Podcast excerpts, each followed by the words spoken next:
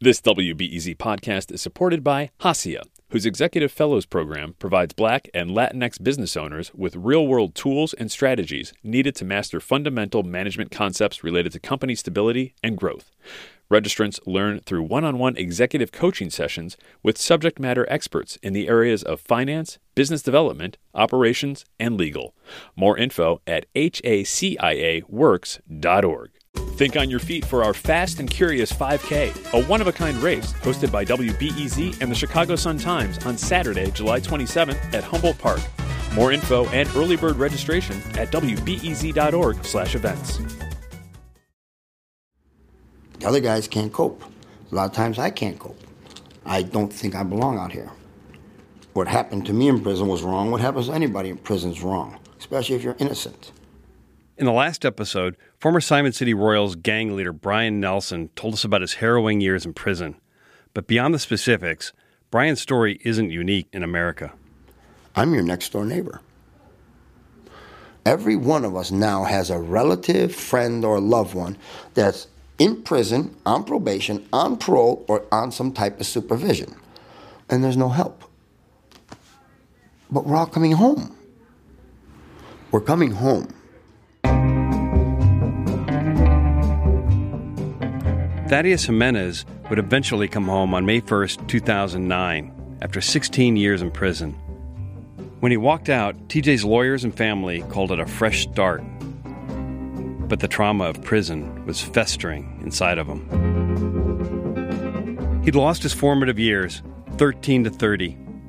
It's the time when people figure out their identity. But when you've grown up in prison, a place where nothing is in your control, who are you when you get out? From WBEZ Chicago, I'm Frank Main, and this is Motive. Inmate K51114.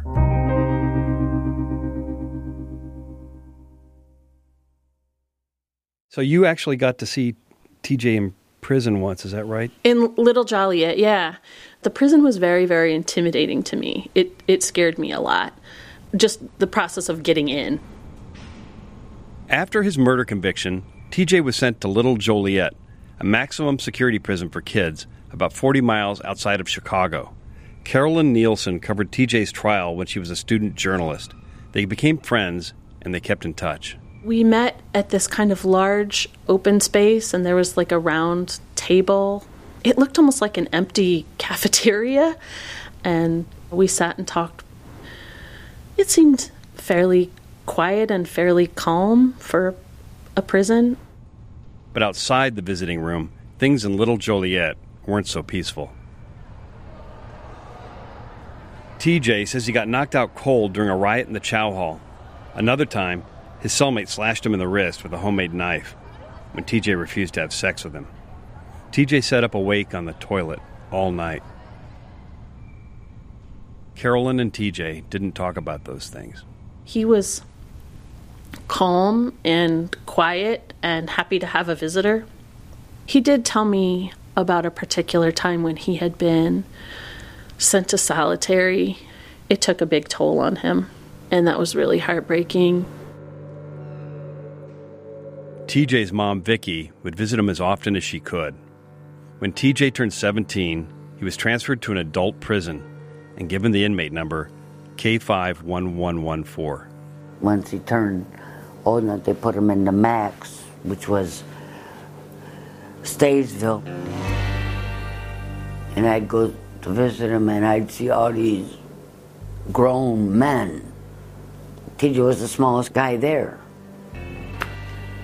It would kill me because you watch these movies, what happens in jail. Yeah. I couldn't sleep. In Stateville, the thing that protected TJ from Vicky's worst nightmares was his membership in the Simon City Royals. You touch one of mine, I'm not going at your brothers. I'm coming for you. Brian Nelson had been housed in Stateville, but he wasn't there when TJ arrived. Mousy, as Brian was known, still commanded respect, and TJ was one of Mousy's guys. When he walked in, he would have checked in immediately. Would they have said, I'm with Mousy? Or... What you be and you represent. TJ would have raised his hands, and flashed the Royals gang sign. You walk in the door and you throw it up at the door when you walk in. You don't know who's on that wing, but you gotta say what you is. According to TJ, when he walked into Stateville, an inmate with a clipboard greeted him inside the prison. The gangs controlled housing assignments. By the time TJ came to jail, things had been so established. So you think they would have carried him? Oh, I know they did. I know they You know did. for a- for a fact. Soon, around 18 years old, TJ gets his first job. He's a middle manager for the gangs in Stateville, a guy with some power. TJ talked about it in a deposition. Did you have any kind of like um, rank in the Royals in prison? I was a supervisor in the cell house that I was in. I, I had to keep things organized in the house. You'd be like the top guy. For that cell house, yes. You keep the peace between uh, the guys under your authority, and then you keep track of the count of membership, of uh, communications with the other cell houses, and um, enforce the institutional structure, assigning positions and, and, and dues. Sometimes they just needed somebody that, that had enough sense to uh, to take the position.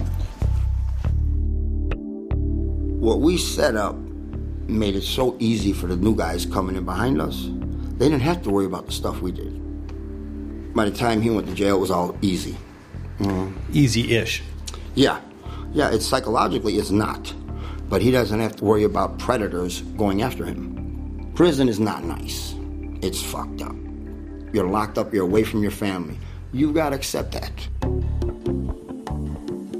TJ filled his time in Stateville by reading books, and he wrote a lot of letters. How would you describe his writing style? Oh my gosh. Well, first, it's um, it was phenomenal.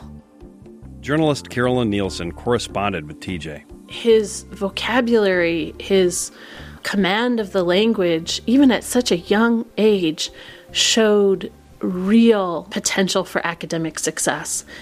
And he had asked me to send him books. Carolyn sent TJ books that he might have read if he had gone to high school. Novels on required reading lists, like Slaughterhouse Five. But he didn't really like novels. He always just wanted facts. TJ was more of a nonfiction guy. Really nonfiction. He specifically wanted farmers' almanacs, and I could not understand that at all, but I sent them. I don't know why TJ would want to know the average rainfall in Peoria in April, but that's the kind of information that a farmer's almanac is full of. And he sent me a thank you note and told me how he, every day he was learning a new word from the dictionary and he was memorizing things from the almanacs because he wanted to educate himself the way college students did. So TJ loves lists of facts, but here's the thing. To thank Carolyn for the almanacs, he wrote her a poem. It was about summer picnics with his family on Lake Michigan, on the north side of Chicago, on Montrose Harbor. I'm not going to share it because in the letter he specifically says he's sharing it only with me. But he writes about these picnics and he says we used to have them at least 10 times every summer and it was the best times I've ever had. Right? Just being with his family out at Montrose Harbor having a picnic and they would dance and there was food and there was music. Did that hit you hard? It hit me really hard. I mean, I read it this morning and I think my voice is getting a little quivery now because um you know, that's the person he was uh, at that time.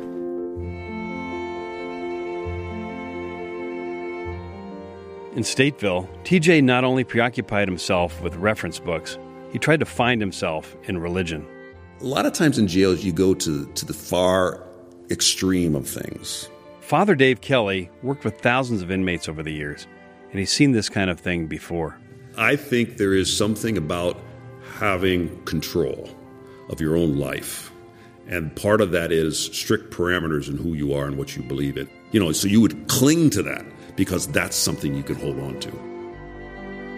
Father Kelly ministered to TJ when he was in juvenile jail. After he went to prison, TJ went to Mass, went to confession, got confirmed.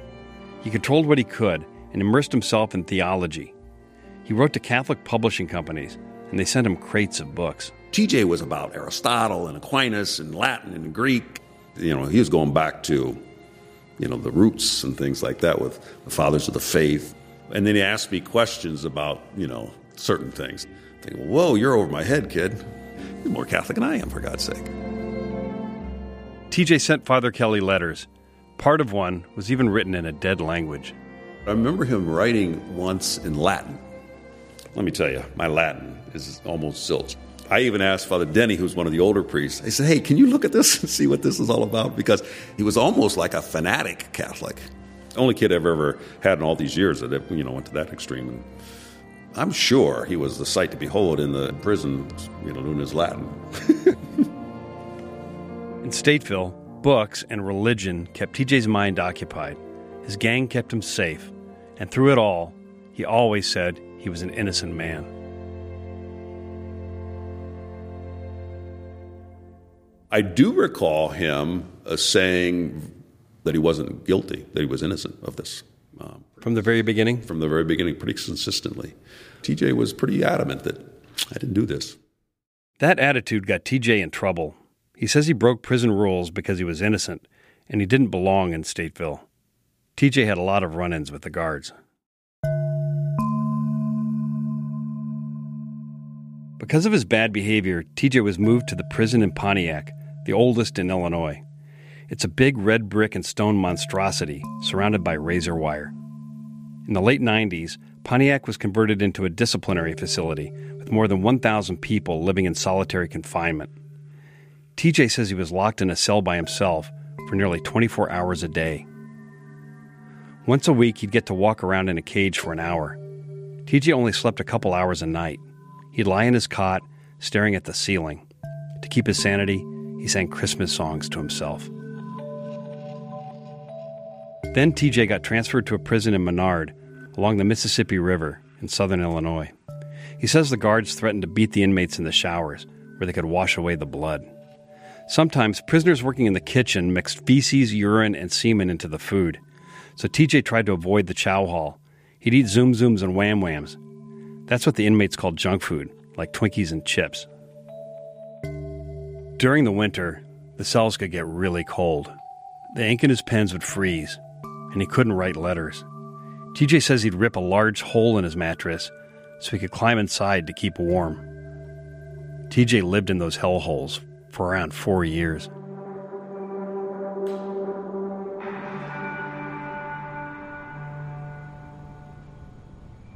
TJ was eventually moved to a medium security prison called Hill Correctional Center. At Hill, TJ was allowed to enroll in college classes. In art history, he got into Michelangelo and Da Vinci, but he thought anybody could do a Jackson Pollock. He got A's in sociology, political science, logic, and psychology. His mom, Vicky. He's self taught and he's one of the smartest guys I know. Stupid, but smart. TJ put his education to work. He started reading Supreme Court cases about juveniles. TJ read that adolescents don't have full control over their impulses because their brains aren't fully developed. Therefore, juveniles shouldn't face the same penalties as adults. TJ wrote to the psychology professor who published that work on the brain. The professor wrote him back and suggested TJ reach out to a lawyer at Northwestern University, Steve Drizin. Here's Drizin speaking on the BBC. We get about 200 letters a month. And in July of 2005, I received a letter from TJ. Uh, and it was a remarkable letter. It was eloquent, it was passionate. He had a real solid grasp of what we were up against in trying to exonerate him.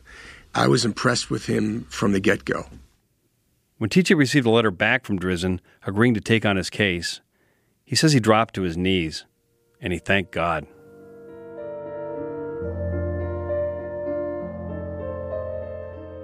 On May 1st, 2009, inmate number K51114 was sweeping a cell block when a sergeant grabbed him and took him to the hole. He was confused. He didn't do anything wrong, so why was he in solitary? The warden had moved him to that cell so the other inmates wouldn't know that K51114 was getting out that day. The warden allowed him to take a shower and get dressed in street clothes. Then the warden shook inmate K51114's hand. This is how TJ described that moment. Quote, I wasn't his subject no more. I wasn't his minion. I wasn't his prisoner. I was a free man, innocent man, and that's how he treated me. And now that free man, that innocent man, somehow had to start a new life. Prison is supposed to reform people. He should be so grateful to be out of prison that he should go be a choir boy. Uh, you know, this isn't an after school special, and I think people wish it was.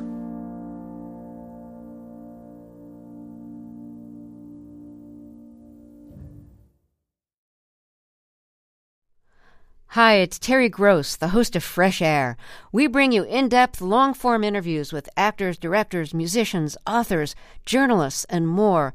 Listen to our Peabody Award winning Fresh Air podcast from WHYY and NPR. I never got to be Brian Nelson. I was Mousy. I was somebody else before my name changed to Mousy. Brian Nelson knows a thing or two about the identity crisis of an ex prisoner. I got out of jail and I get to be Brian Nelson. Who the fuck is Brian Nelson? Who is Thaddeus Jimenez? We had no chance ever to figure that out until we got out. All of us, all we want is to get out here, you know, and have a chance. Now that TJ was home, he didn't like to tell war stories about prison. For his family, that part of his life, the majority of his life, was a big mystery. Not once did he talk about jail to anybody in the family. If you asked him anything, none. This is TJ's younger cousin, Susie Jimenez, recorded in a deposition. You can only imagine what goes on in prison. I don't think that that was something he really liked talking about. Not particularly, no. That, that I would assume was personal to him. Donnie Ballard is TJ's brother in law. He's known TJ since he was a little kid. After TJ got out of prison, he didn't seem bitter, at least at first.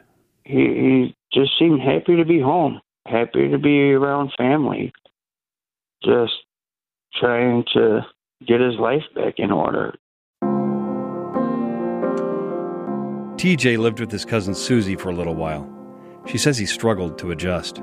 Everything was new. I mean, everything that we take for granted cell phones, driving, work did he try to get employment?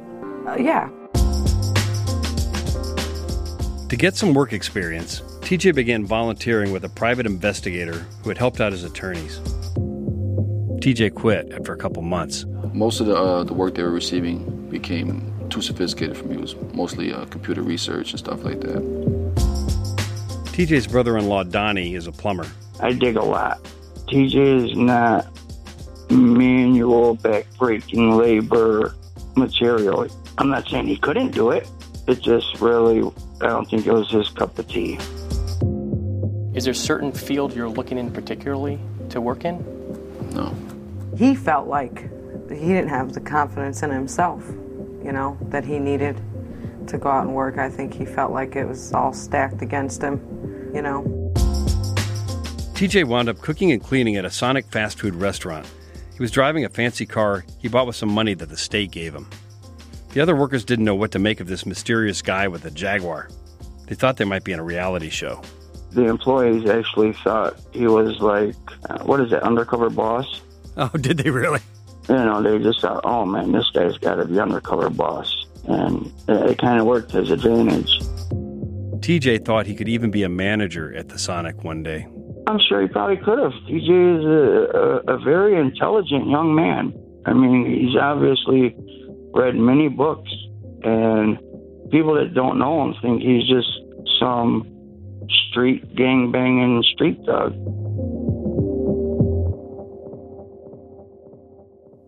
When TJ was in prison, he was taking college classes and reading about art, law, and philosophy. He learned Latin, and now he's flipping burgers. That must have been pretty dull and frustrating for him. But as a former prisoner, even an exonerated one, that was a job TJ could get, and he held it down for a while. By now, TJ's with his girlfriend Abby. Together they have a baby son and then a daughter. TJ thought about getting his kids baptized, but he never got around to it. He hadn't been to church in a while. He was also going to finish college, but he didn't get around to that either. TJ's temper was becoming a problem, Abby and another woman filed complaints with the police that TJ was threatening them. And he was having a lot of other problems with the cops. TJ was with the Simon City Royal when he got busted for public intoxication. Another time, he was arrested for resisting a police officer.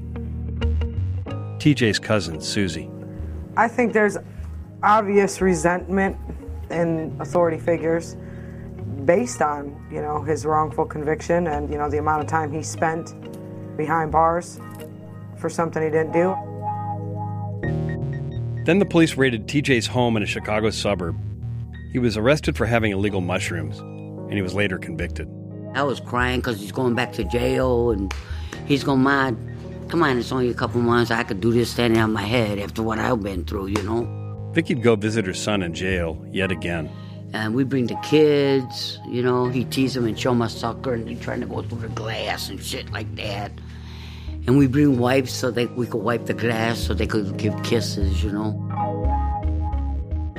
During that stint in jail, TJ was getting ready for the big event his lawsuit against the city of Chicago. Social worker Reed, please call 5316. Social worker Reed, 5316. Let's talk about uh, post. You got out. You got out of prison May 1st, 2009. Right. Correct. All right. How many times have you been arrested since then?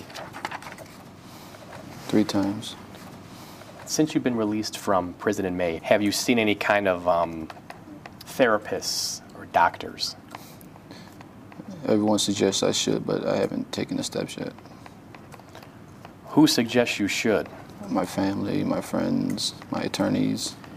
If these people are suggesting you take those steps, why haven't you done it? I, I, I just have a hard time opening up to people. At the time of this deposition, TJ did have an appointment with a psychotherapist, and he only agreed to that because it was ordered by the judge in his drug case. Is that is that related to your pending court case? Yes. In what sense? Uh, to assess uh, whether or not I have an anger problem. Do you think you have an anger problem? Somewhat. Okay. TJ was struggling to figure out what to do with his life. He found himself on the wrong side of the law, with the same police department that put him away when he was a kid. And then he was back in jail over some stupid mushrooms. Vicky says when TJ got out of jail this time, it was nothing like when he first came home from prison in 2009. The first year he was great. It was all about family and seeing his cousins, and then he went back to the jail. And then when he came home, it's like completely different. Wow. TJ started going back to the thing that was always there for him his gang. Because he was one of us, is why he was safe. And when he got out, he understood that. I'd call him up, T, where you at? Mom, I'm an adult now. I go, I'm not asking you, I'm just saying, are you okay? You're not by the Royals, right? No, Mom, I'm not by the Royals. I wanted to put a tracker on his phone so bad. TJ clearly didn't want it, but maybe things would have been different if he got enough professional help to vent all that anger that was smoldering inside of him. Former Royals leader, now prisoners' rights activist, Brian Nelson. TJ got out and did the right thing the first time. He had no money and did everything right. And he was starting to figure it out when he had a kid, when he was paying his bills, when he was working. That's how you survive, that's how you live. Went back in, gets out again, and you give him all this money. TJ's about to sit through something that's going to make him a whole lot angrier. And at the end of it, he's going to be handed $25 million. Next time on Motive. I mean, I was there with him. He'd get ready for court in the morning. A lot of things came to light that weren't known before. And I went up to him and I told him, you know, I'm sorry about what happened. He was in tears. He was crying, you know. I kept looking at the jurors to say, make sure you're paying attention, not like the criminal trials, making sure they're listening. Pay attention. Motive is a production of WBEZ Chicago based on original reporting from the Chicago Sun-Times. I'm Frank Main. The producer is Colin McNulty. The executive producer is Kevin Dawson. Our engineer is Shelley Steffens. Special thanks to the listeners whose financial support of WBEZ made this podcast possible.